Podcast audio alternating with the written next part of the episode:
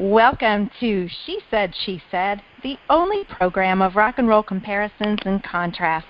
I'm Lanea Stagg, the culinary chef and author of the Recipe Records series, which is a series of four groovy rock and roll cookbooks that mix and blend rock history, facts, trivia, and photos with delicious and easy to prepare recipes themed for music genres and bands.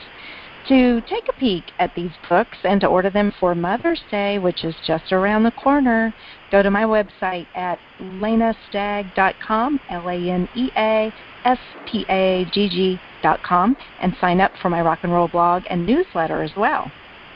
And hey everyone, I am Jude Sutherland Kessler, author of the John Lennon series. It's a nine volume expanded biography that chronicles the life of John Lennon and, of course, his mates, the Beatles, in a very highly researched historical narrative format. And I have good news for those of you who've been waiting and waiting and waiting to purchase the ebook of Volume 4, Should Have Known Better, which tells the story of the Beatles in 1964. It's good news. Are you ready for this? Drum roll, please. Yes, Volume 4 is now finally available on Kindle, Nook, and every ebook format. So to order it, you can just go to my website, johnlennonseries.com, or to your ebook provider, whatever that may be. Jude and I are very, very busy these days getting ready for Beatles at the Ridge coming up September 20th and 21st. This is a free two day Beatles Festival with great bands, arts and crafts, food, and entertainment, including Louise Harrison's remarkable group, Liverpool Legends. Now, Jude and I co host the two day Beatles Symposium, and it brings revered guests from all over the world. In fact, this year we are so thrilled to have with us one of the most respected journalists of the 1960s uh, North American tour, Mr. Art Schreiber. He was with the Beatles during that 1964 North American tour, and he's going to share his memories of that tour with all of our symposium guests on Friday night, September 20th, during the festival. And everyone is invited to this free symposium. Yeah, we are so excited to have him with us. He was with the Westinghouse Network and was really a respected journalist. And we are also going to have our featured author, Jim Berkenstadt, who is lovingly known as the rock and roll detective. Jim penned the Amazon bestseller, The Beatle Who Vanished, about the life of drummer Jimmy Nicol. And on top of that, Jim was also the historical consultant for Martin Scorsese's film George Harrison Living in the Material World. So, very fortunate for us, he will show that film at the symposium and will set it up for us and then after the film answer questions about how it was made. And Jude, on top of that treat, we'll also have a featured author, Ken Orth, on hand, and he is going to display his incredible collection of art inspired by the Beatles.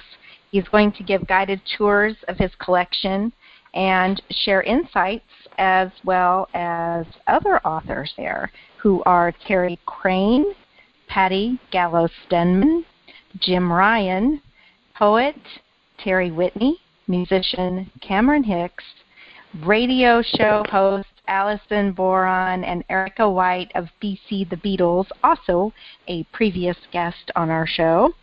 And our new wonderful MC for this weekend will be Susan Ryan of Fab Four New York City Beatles Tours. What a lineup of great guest speakers. You are all going to love it. So, guys, mark your calendars. It's coming up again September 20th 21st, Friday and a Saturday. It is the time of your lives in Walnut Ridge, Arkansas. Again, the festival is absolutely free, no admission charge, no parking, no anything, and it is full of wonderful speakers and music and all sorts of things going on for two days. Liverpool Legends concert is free on Saturday night. There's just a wealth of riches to be gained in knowledge and fun that weekend, if only, if only you are there. And speaking of knowledge and fun, we know a place where the music is right and the lights are always low. We know a place where you can go. And no, it's not Liverpool, England's Cavern Club this time, but this magical place is right down the street from the Cavern Club, just a few doors away. It's called the Magical Beatles Museum, and it is owned by today's special guests. That is absolutely right. And I have been just smiling so widely that my face is about to explode because we have a great treat for you today. Our guest is a very special person. I met him a long time ago in the early 1990s when my husband and I went out to see Mona Best legendary, legendary Casbah Club before it would it was renovated and reopened to the public and he was so kind to us and so patient letting us ask questions and take photos he is so warm and genuine and funny and just a great host to all who visit the museum. He is, without a doubt, rock and roll royalty, the son of the great Mona Best, who served as the manager for the Beatles after they released Alan Williams and prior to the time when they acquired Brian Epstein. Mona, as I'm sure all Beatles fans know, was a force of nature and a lovely, lovely lady, great entrepreneur, and so is our guest today, her son. Our guest is also the brother of the gifted Beatles drummer Pete Best, who supplied that exceptional backbeat for the boys from August of 1960 to August of 1962. And Pete is touring the world these days with his own group, the Pete Best Band, who are much in demand. But that's not all. He is also a co author, along with his brothers Rory and Pete, of the book titled The Beatles The True Beginnings and he's the son of our beloved Neil Aspinall, who was the truest of friends to John, Paul, George, and Ringo throughout their lives. We are honored and most delighted to welcome to our show Mr. Roag Best. Hi, girls. It's great to be here. I'm I'm just so smiling, Roag. That could not be there could not be a more beautiful sound than that Liverpool voice. it's mesmerizing for sure. Thank you for coming on today. Roag. That's pleasure. We love having you here. It's hard to know where to begin, Roag. You've really accomplished so much. I mean, even since I just saw you last. So let's start first with the place that you were so generous to show us the Casbah Club. And for those few people listening who don't know its role in the Beatles legend, would you kind of fill them in and tell them about the Casbah and then tell everybody how you restored it and what happened next? Well, the Casbah Coffee Club for many years was the footnote in Beatles history that was that was missed. Um, you know, for um, a, a lot of Americans, dare I say, um, you know, the Beatles began for the Ed Sullivan Show, and then you you you get a passion for a group, and you know you want to know where its roots are, where they started from.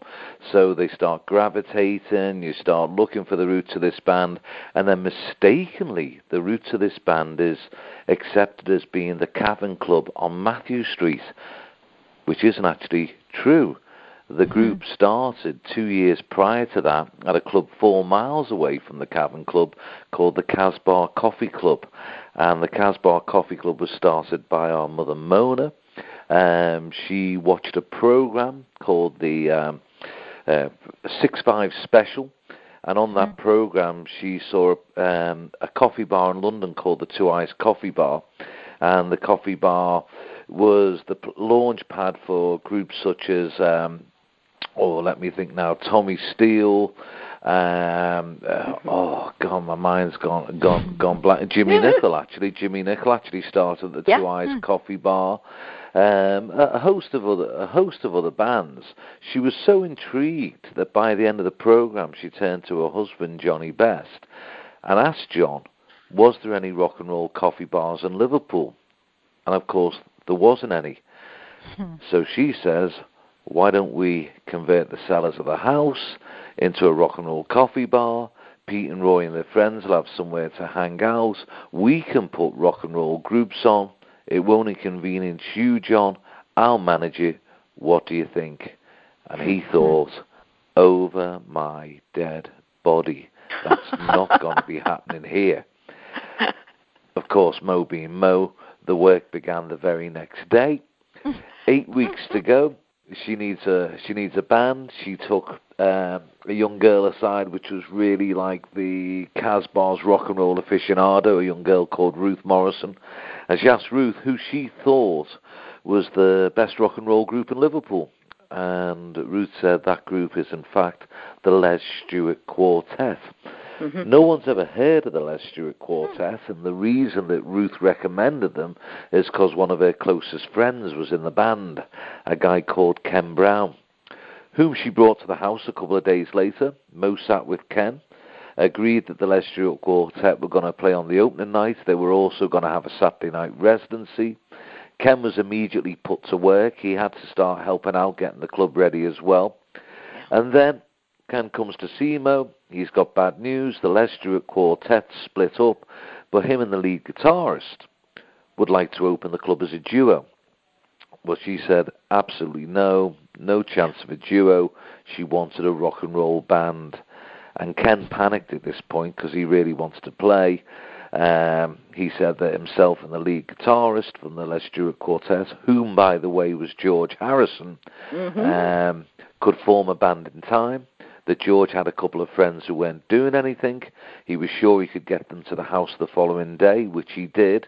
George rocked up the following afternoon with John Lennon and Paul McCartney. Mo took them around the club. It wasn't finished at this point, so they were all still working away. Um, she discussed the deal with them. Uh, they agreed the deal. She asked John what the group was called. He said, well, in view of the fact that we've only been formed literally you know, 90 minutes. We haven't we haven't got a we haven't got a name. Uh, but he used to, but he used to have a group called the Quarrymen. They've yeah. used that name again. So they um, they were all immediately put to work. So John did um, uh, a ceiling in one of the rooms. So that ceiling's uh, he did like a, a Mexican Aztec design on the mm-hmm. ceiling. So that room is known as the Aztec room. Uh, Paul did a rainbow ceiling above the original stage area.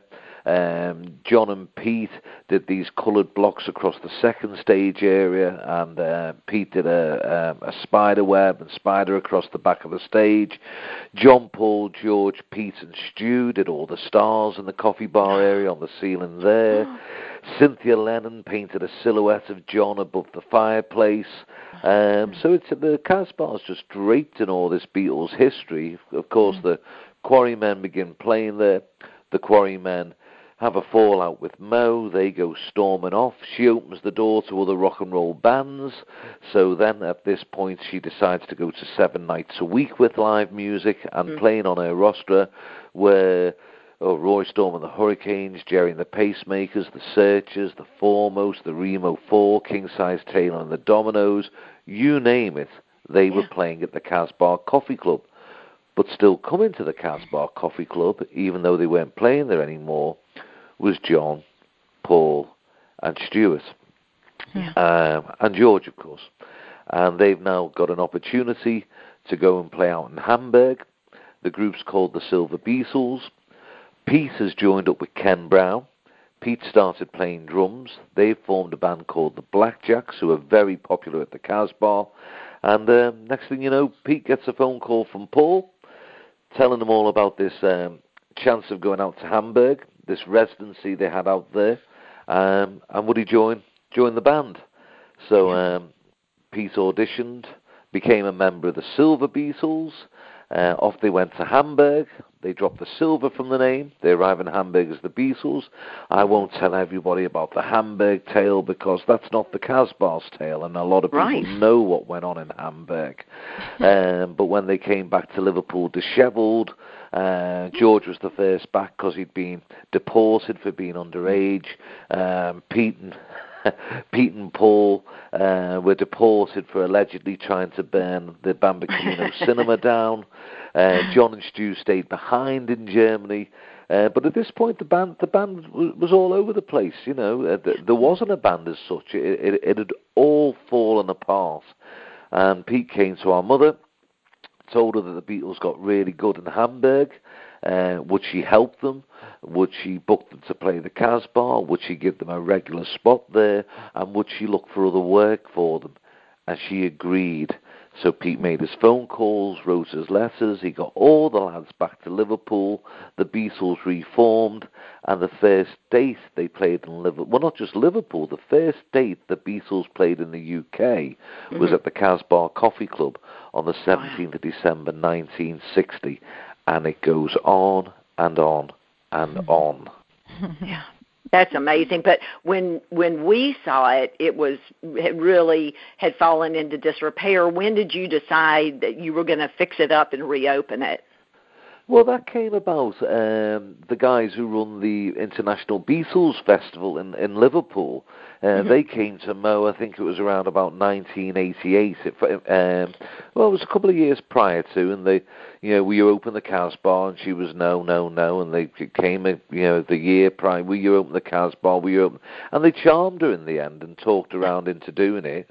And um, so we spent, um, because during this whole time that the Casbah had been it closed on the 24th of June 1962, the last right. group to play there were the Beatles.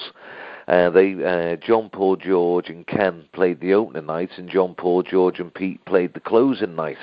Um, hmm. so they persuaded Mo to open up, but from that point, 24th June 62 until 1988, it had literally become a storage area for the whole family.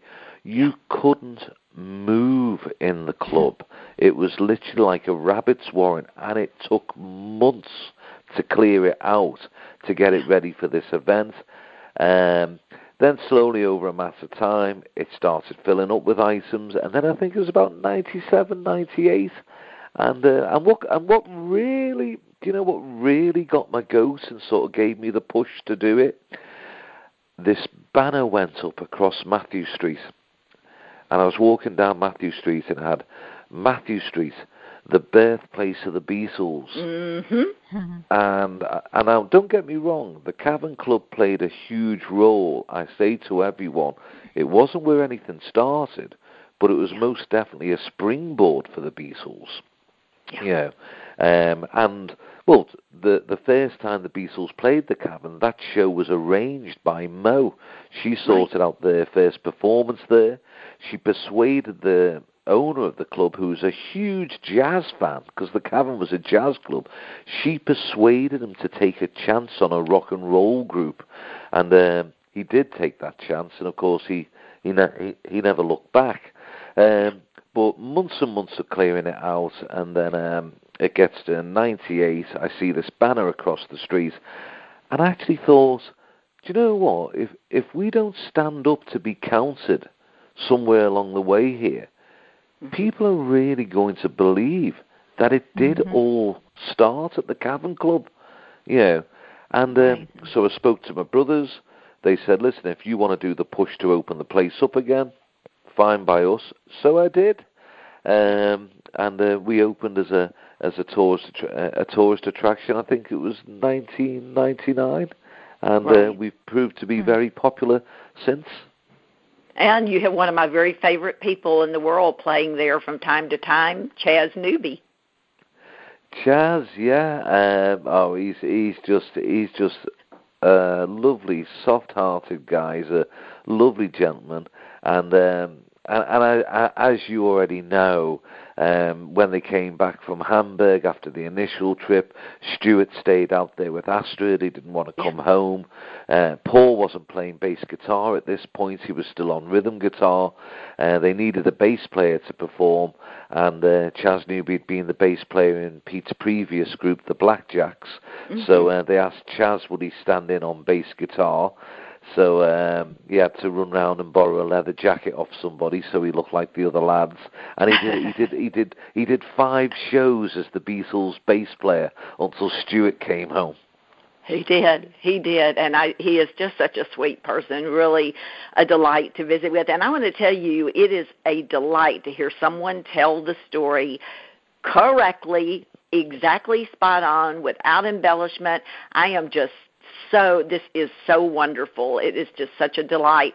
Well, your book, The Beatles: The True Beginnings, has been a godsend for me in doing research on the in the first two books of um, the John Lennon series. I've used it over and over and over, chronicling those early years of the Fab Four, and I checked uh, Amazon and some in different book sites, and there are still some copies available. So, tell everybody listening what sort of information is under the covers of this great book. Well, again, Jude, it goes back to the whole thing of people believing that the greatest phenomenon, music phenomenon of, of, of the last century and so far in this century, because we're all millennium children, you know, we're one of the few that uh, have seen the change of a century and the change of a millennium. Um, you know, and the Beatles are the biggest music phenomenon of that time, and and and again because of this thing of hey, it started at the cavern, and so many other facts that were wrong. They were just wrong, and it was really, really irking me. So, uh, so I started writing. Uh, well, actually, how that book deal came about, I actually wasn't writing a book. I was, I was basically chronicling everything for the family, for future right. generations. And a friend of mine came up to Liverpool. He said, "What are you doing?" I said, "Oh, we've just been in studio." He said, "Yeah, you're always in studio." You know, I said, "Yeah, we're going on tour next month." Oh, you're always going on tour. And we're doing something. Yeah, and uh, he, he, he said, he said, "Tell me about something that I don't know." I said, "Oh, I'm chronicling the family's history." He said, oh, "I'd love to see that." So I said, "Well, come over tomorrow and have a look at it." And uh, he was um, I don't know I haven't see, seen him in years, but he was really really high up with uh, Saatchi and Saatchi, and um, he looked at all this stuff and he said he said you've got a book there, you know, he said you've got a few books. So I said, all right. He said, do you want me to get you a book deal? So I started laughing and said, yeah, go on then. And he called me up. He, he called me up four weeks later. He said, uh, "Yeah, I've got I've got your uh, got your meeting. Uh, they're very keen. Can you come down to London?" And this is how nonchalant I was being about the whole thing. I, I said to him, I said, I'm not, I won't be in London for six months. He went, you're not coming to London? I said, no, I'll, I'll be in London in six months. I'll see them then. He said, well, what are you doing in six months? I said, well, Zak, Ringo's son. I said, Zak's yeah. given me some uh, free tickets and backstage passes for the Who gig. I said, so mm-hmm. there's a load of us going down to see the Who. I said, um, so I said, we'll set off early. I said I can come and see this book publisher in the afternoon on my way on my way to the gig, and um, so so I basically sat with this book publisher for about 20, 25 minutes, thirty minutes, while my friends were around the corner in the pub, the whole time thinking. This is really, really taking up valuable having a laugh and drinking time that my buddies are doing. You know, what am I doing here? I should be in the bar with them and then at the end of this meeting, they went, uh, "You've got a book deal if you want it." And I was, I was sitting there, really? yeah, you've got a book deal if you want it. I thought, right, well, I better start writing, better start writing properly then. And that's how uh, the Beatles: The True Beginnings came about. But as the, t- you know, it's, hey, the title says it all. The Beatles: The True Beginnings. It really, the book really tells people how it went down in those formative years, what was really going on, how it really began, where yeah. where they were playing, who was on the scene, and um, and I'm glad to say the book became a became a bestseller. Yeah, it's a great book. It's hardback. It's gorgeous. The photographs are wonderful. It's color. It has all the facts right. I mean, I highly recommend it to people, and they can still get it on Amazon. And it is it's it is amazing. So all right, let's get to the heart of the matter, the really big show, the Magical Beatles Museum. Uh, when did you get this idea? When when I was in Liverpool the last time, that shows you how long it's been. That was a shopping mall. I believe that Lucy in the Sky restaurant was on the ground floor. Well, you've taken it, you transformed it, you've made it into this amazing museum. Tell us how it came about. Um, again, sitting with another friend, sitting with another friend, and uh, same kind of conversation. You know, what are you up to? And I'm saying, oh, I'm doing this, I'm doing that, I'm doing that. And uh, he said to me, he said, you know what, Roag? He said, you've always got a million ideas racing at once. He said, tell me about a couple of ideas that you've done and uh, thought about, but you haven't followed through. Now, the gentleman I was sitting with, uh, Mike was, well, it wasn't just luck, he's a very clever man, but he was a young man that got in at the beginning of the dot com thing and got out mm. just before the dot com broke. So he was like right. retired at like 24, 25 years old. And mm. uh, now he tra- now he travels around as a, a motivational speaker, you know, inspiring people on how they can be successful and he's chat, chatting to me, and I, I, you know, I said, oh, I said one idea. He said, oh yeah, yeah. He said, well, well I wouldn't do that. And I tell him another idea. Oh no, no, no, I can see why you dropped that. Yeah. And then I said to him, I said, uh, I said, I've most probably got the largest privately owned uh, Beatles memorabilia, memorabilia collection in the world. I was thinking about doing a museum. Um, I said, but I never seem to get round to it. And Mike, I look up and Mike's staring at me and he goes, "You, you've got what?" So I, I, I say again, and he went, "How many years have I known you?" so I said, "Well, I don't know, what, four, five years." He said, "You've never mentioned that." So I was like, "No, it's just something that I do." And he went, yeah. "No, that." He said, "That's that's the one." He said, "You you've got to follow through on that." Well, that conversation was 11 years ago. Wow. So I decided to start looking for a building, first building, um, and, and I also decided that it had to be on Mathew Street because mm-hmm, mm-hmm. Street is the epicenter of Liverpool tourism, and it's also the epicenter of Beatles tourism. So right. I thought it's got to be on Mathew Street. And the first building I went after, uh, the guy pulled out of the sale. Then I went after a second building, and uh, the people I was involved with the night before we were due to sign produced this contract and said, "Can you sign that?" And I said, "Well, what, what, what is that?" You know, and then when I when I started reading through it, they had a chapter there that basically my collection would be held in a hmm. in in, in a in a storehouse of their choosing. Oh no! And I went, no, no, that that that won't be happening. And they said, well, if you if you don't sign that, we're not going to sign, you know, the contract tomorrow for the building. So I said, well, doesn't look like I've got a building then, because I'm not yeah. signing that. So Good that fell through. Then we got another building, which I got gazumped on, and then uh, it was after the the gazumping. Oh, gazumping for the American audience means that someone bid, outbid me. You know, the deal was it. done, and then they came along and outbid me. Um, so and I gave up then because Mathew Street there was absolutely nothing left on Mathew Street whatsoever. It's such a busy street. It's such a mm-hmm. successful street. Um, no one's letting buildings go, and I was looking like all down and walking back to my car, and, and next, uh, uh, this this voice shouts across the car park in true Scouse fashion, "Hey Roag, what's wrong with your face?" meaning you look meaning you look really sad. And uh, yeah. it was a buddy of mine I hadn't seen for four years. So I told him, I said, hey, you know, I was wanted to do this Beatles museum. I said, I've been chasing this dream for 10 years. I said, it's, it's over. It's over. And he said, why is it over? I said, because everything's gone on Mathew Street and nobody's selling. And he said, oh, I've just been offered a building on Mathew Street. I went, what? He said, yeah, about 30 minutes ago. I said, who else knows? He said, no, no, no, nobody. He said, he's, he's literally just called me about 30 minutes ago. He said, why do you want to buy it? I said, aren't you? He said, well, I'll buy it with you. So I said, okay. So we shook hands. I said, when can we speak to him? He said, we'll go and see him now. So we literally walked back into town, back to Mathew Street, went and saw a gentleman called Ken Martin, had the conversation with him.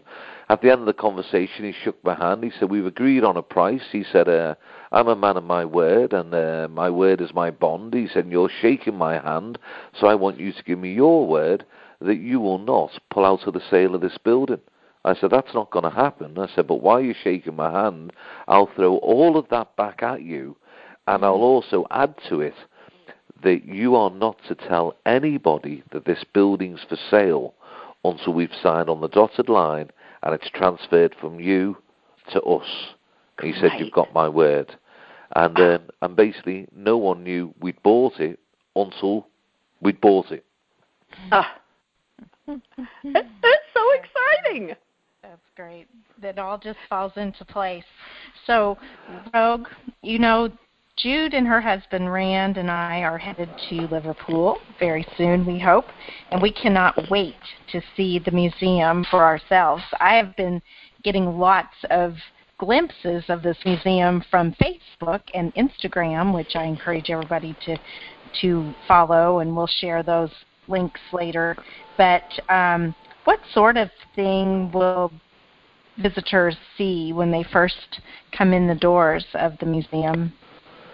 Well, I, I, I actually I actually designed the museum myself, um, and, and I sat on each. Floor we we gutted the whole building. Then I sat on. Uh, I gave each floor a week where I sat there with a laptop and a, and a pencil and a load of sketch pads. Um, so basically, the first floor covers 1959 to 1962, and because all the photographs you see from that era are black and white and grey that all the colouring on that floor is black and white and grey. Um, and obviously, the memorabilia on that floor is from that period. You can see Pete's uh, Premier drums. You can mm. see George Harrison's Futurama Grazio guitar. You can oh. see outfits they wore in Germany that haven't mm. been chronicled, by the way. People think that they went from suits into leather. There was a whole image between that, and the mm. reason people don't know about it is because they weren't photographed. You know, ah. but there was a whole image to the Beatles that happened between the suits and the leather, so that's on that floor. Um, a lot of other items, a lot of items on that floor. And then you, when you go to the second floor, which is 63 to 66, at the back, back end of 1962, people started to see um, colour photographs. And mm-hmm. uh, and TV went from black and white to colour. So when mm-hmm. people were playing snooker on TV and they're saying he's now gonna go and pop the green ball, and you look and you're looking at it thinking, but all of those balls look the same colour. Um, yeah, right. so they all look the same. He's going to pop the which what which one's that? They all, they all look the same. You know. so the second floor is all colour. It's it's all mm. different colours, and on that floor, uh, well, funny enough, which has just fallen into our hands. We've had a lot of press about it. We have uh, an NYPD um, uh, ledger which uh, mm. covers the Beatles' uh, first time in the states. Uh, oh. The Ed Sullivan Show, oh. Carnegie Hall, uh, staying at the Plaza Hotel. Uh, also on that floor is um, oh, there's items from Help. There's uh, uh, John's uh, uh, John's arm uh, military regalia from oh. how I won oh. how I won the war. Um, Love it. There's the there's the gifts that Elvis Presley gave to them. No one ever mentions in any of the books that Elvis Presley gave them gifts. Why don't they mention it? Because they don't know. But wow. he did he gave the Beatles gifts at the end of their meeting. Those gifts are in the museum. Then, when once you've done that floor, you go up to 67 to 70. Originally, we did that floor all white because we wanted to have psychede- uh, psychedelia moving mm-hmm. around the walls, and that's how we originally set it up. And then one of my partners came in and went, "Jesus Christ!" And I went, "What? What's up?" He said, "He said this is like some, this is like being on a trip." So I said, I said, mm-hmm. I said, yeah. I said that's exactly what it's supposed to be representing. Yeah. He said, yeah. He said, there's one thing though. So I said, what's that? He went, I'm so busy watching the walls change yeah. and move around. I'm not looking at the items anymore. Yeah. I thought, oh, that's a mistake. Know, that was w- one mistake that I made, but we changed that. So um, so we kept it all white, but we've just got all these different beautiful still projections that change on the walls. And on oh, that cool. floor, you can see uh, the cello from Blue Jay Way. You can see John Sergeant Pepper medals. Um, you can see oh, there's stuff from Yellow Submarine. There's items from their visit to India. There's the Maharishi beads. There's one of George's sitars. We we've got something from every period of time from uh, practically every album they did. It's all there. 59 right through to 1970. There's Wow. there's nothing like it, and we've said, and we stand by it. It's the most authentic, original, and unique Beatles museum in the world. Man. That is that is so so spectacular. Well, you know, we all are we enjoy hearing and reading the stories about your mom, Mona Best, and she she did some fabulous things. She was so before her time in encouraging the music scene in Liverpool. And I we were wondering, do you have a display that uh, pays tribute to her at some point in the museum? Yeah, there is. There is. Yeah, and, and in fact, um, one of my business partners was um, he he he's been a, a school friend of mine since we were about 12 years old. Uh, no, tell a. Since we were 14 years old, we we we we met each other by having an argument in the queue for the uh, for the cafeteria, and up beating the hell out of each other on, on on the pavements, and then uh, and then we got dragged back into school and uh, got caned and put on detention, and we had to walk home together, and uh, we were walking across the field, and we decided where we where we going to go back up to the punch up that had been separated, and we both decided that wasn't a good idea because neither of us were really winning. We were just really hurting each other. And then we carried on walking along, and then and the next 30 minutes of the walk, we were actually in hysterics laughing.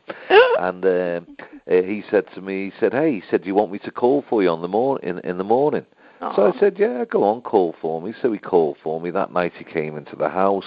Uh, Mo took a real shine to him, and uh, and he became, you know, um, he became uh, a brother from another mother. Yeah. know, Um, and Yeah. uh, it, it was strangely enough, uh, his name's Alan, and it was Alan who said, listen, if we're doing this, we have got to have a section that's Yeah. that's ab- that's that's about Mo. Know, Mhm. and um, you know, so we, so in answer to your question, girls, yes, there is a big nod to Mo. Fabulous. Oh, That wow. is fabulous. And and tell us, Roag, what about your father, Neil Aspinall? He played such an impactful role in the story of the Beatles, starting out as their roadie and their engineer of safety, and he remained with them through thick and thin, and they were the best of friends. Um, he went on to be the CEO of Apple in the 70s. Also, is he represented in the museum as well? Yeah, because uh, a lot of the collection, um, it started off items that my mother had, had given me, um, and then there was items that Pete had given me, and then of course there's items right through the museum that my father was bringing back to the to the house. Because if you if you read the again reading books, and this is like why I wrote True Beginnings to be honest with you, and I've still got another two books in me that I just haven't got round to doing, but I will get round to them. I've got two other projects coming which I, I won't talk about right now, but you're gonna love them. I've got another two projects coming, uh, which we are working on at the moment. Um, but you know, there's items coming into the house from uh, from from Neil as uh, as Mhm. well, and then and then I started collecting in my own right about 30 years ago, which is how the collection came about. But going back to books, you know, the books lead people to believe that Mo and Neil's relationship was a flash in the pan, and uh, and I was the result of that. Uh, the truth of the matter was they were actually together from 1960 to 1968.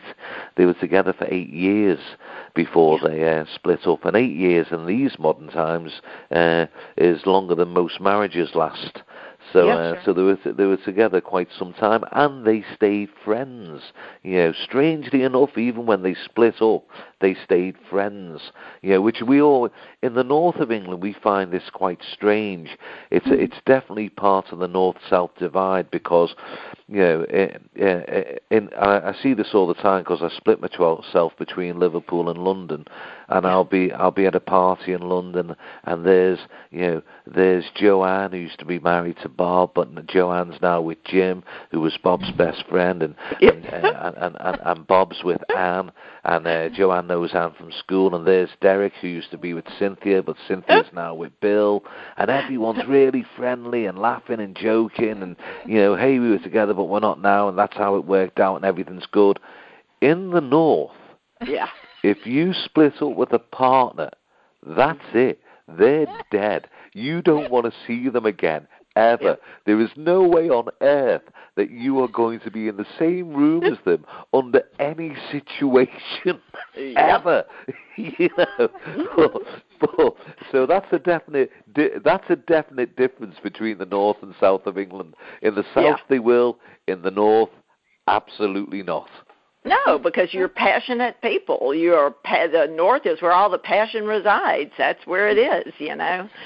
Well, another person we cannot fail to mention is of course Pete. And when I contacted you about being on she said she said to talk about the Beatles Magical Museum, um we had talked about having Pete on another show, and, and you responded that Pete's taking a year off just to relax and enjoy life, and that is absolutely wonderful for him, but for all of us, we have to admit we're a little bit sad, and we hope that he's going to be back on tour really, really soon. Any chance of that? Well, I have got some news because he he phoned me sort of beginning of December, and uh, and there, uh, there was all contracts pending that I was going to do at the end of January, and people who work with me know that January is when I sign the contracts and that. And I get Pete says, "Hey, can you pop round to the house?" So I go round to the house. Everything okay? He says, "Yeah." He said, "I've been thinking about it, kid. You know." He said, "I've just been working and playing and doing this since I was like 16 years old, and." um yeah, I'm going to treat myself to a year off and uh, and travel and just enjoy my yeah. family. And I went, okay, yeah, well, have a good Christmas. See you in the new year, and uh, I'll bring those contracts round. Uh, so, uh, so in the new year, I walk around and hey, here's the contracts, blah blah blah. And he goes, looks at me like I'd grown a second head, and uh, uh, and went, no, no, no. I, I, I said to you like three, four weeks ago, I'm I'm taking this year off. And I I looked at him. I said, oh, are you serious? Are you really taking a year off? And he went, yeah, I, I'm serious. I'm taking a year off. So I said, will you, will you play Best Fest? Because that, that's sold yeah. out. That's sold out. So he said, right. well, I'll do, I'll, I'll do that. He said, but that's all I'm doing. So yeah. I said, okay. And then there's been all sorts of offers that have come in. He's just said, no, no, no. And then I've just persuaded him to do another show, which we're announcing in the next few days. He's going to do an audience with Pete Best at the Magical Beatles Museum on Monday, oh, the 26th of August. Ooh. So uh, he, he said, so okay, he said, one concert, one audience with. And then we had a gentleman who got in touch with us literally about two weeks ago and said, listen, you know, uh, I'm interested in bringing Pete out to the USA to do a show. So I mm-hmm. said, uh, I said, when is this? So he said, well, 2020, it's 60th anniversary of the Beatles. So I said, okay, I'll speak to Pete. So I went and saw Pete. I said, you know, uh, I said, this uh, holiday, vacationing thing, time off, I said, is this continuing into 2020? uh, sorry, it, it, yeah. And he said, no, no. He said, it's just this year. I said, oh, great. I said, well, there's an offer on the table to do a, uh, a one-off show uh, in the USA. I said, do you fancy doing it? So he said, yeah, go on. Oh, good. Right. So I went That's... back to the went back to the promoter, told him. He said, "Okay, so well, what about what about we turn it into a tour?" So I said, "Oh, I, I said I, I I don't think he'll do a tour, but hey, you never know. I'll go and ask him. Uh, yeah. I'll speak to you in a few days." And then I went and saw Pete and said, "Yeah," but spoke to um, uh, Sky. That's the gentleman's name. Great name, that isn't it? Sky. I yeah. said, uh, uh, spoke to Sky and uh, he's over the moon about you doing the date and uh, wants to know if you'll do it all. So he looked at me and goes, yeah, we haven't done the USA for a while touring, have we? I said, no, it's been years. Said, it'd be nice to do it again, Pete. He went, yeah, go on, tell him we'll do it. Oh, so we are we are going to come to the states in 2000 in 2020, and we're touring. We're going to come and tour. Do you think it would be too soon to start queuing up now? So, uh, but uh, it'll be nice. It'll be nice to come back. You know, be oh, nice to come back. That is so so wonderful. I am so excited. Well, sadly, because I am loving every second of this, our time's almost up. But give everybody the information. How can they find out more about the Magical Beatles Museum? How can they get tickets? How can they follow you on social media? The whole works. Okay, well, um, you, you, can get tickets at www.magicalbeatlesmuseum.com, or if you don't want to get tickets, you can actually walk up on the day um, you know, you can actually walk up on the day and come in. If you want to follow us on social media, the, you know, we're, we're on Facebook, we're on Instagram, we're on Twitter. If you want to, if you want to follow us, you'll find us, and uh, and we're good people to follow because we take it seriously, but not so seriously that we stop having fun with it. Because if the oh. fun was to go out of it, we wouldn't want to do it anymore. That's true. Absolutely right. And and you can see all the fun that you're having in those photos that you're sharing all over Instagram and Facebook. I just I just uh in totally enjoy seeing those photos when they pull up. So thank you so much, Roag, for being here. Jude and I will definitely be following you and sharing your posts, and we encourage everyone headed to Liverpool to stop at the Magical Beatles Museum in Mathew Street it's so conveniently located right across the street from the Grapes and the Beatles store. It's in the heart of all you'll want to see, a great location. So make it a point to be there. And Roag, we wish you tremendous success with the museum and all of your other projects. And Jude and I will look forward to seeing you Merseyside in the fall and to sharing a pint or three in okay as well. You know we're going to go for the latter, don't you? There's no sharing of a pint. It's going to be the latter. oh, well, listen, it's been absolutely lovely talking to you both. I've had a lot of fun. I hope you have. I hope the people listening to it enjoy the show. And uh, I look forward to seeing you guys in our autumn, your fall. Oh, we we cannot wait. We are looking forward to it. Give our love to your family and anything we can do to promote the museum, you let us know and we're there because it rocks. So uh, thank we're you. there. Thank you. Thank you so much, Roag, and you have a peaceful evening. And now maybe you can uh, can take a break. take care. All right, take care, girls. Lovely speaking Thanks. to you. Bye. Bye. You too. Bye. You too. Bye bye. Well, in May on the show, we're going to have a real she said, she said head on debate our classic comparison contrast format that we love so much. We're going to ask the burning question who had the better songs during the Let It Be era? John Woo! or George? Jude predictably asserts that John wins the day with Across the Universe and gives Peace a Chance, while I very wisely say it was George with I, Me, Mine and For You Blue. Join us for a look at four of the great songs that were on the playout tracks as the Beatles wound down to a close, still as brilliant and creative as the day they started. So until then, here's to Food for Thought, Food for the Soul, and Food for the Love of Rock and Roll. Ta and shine on.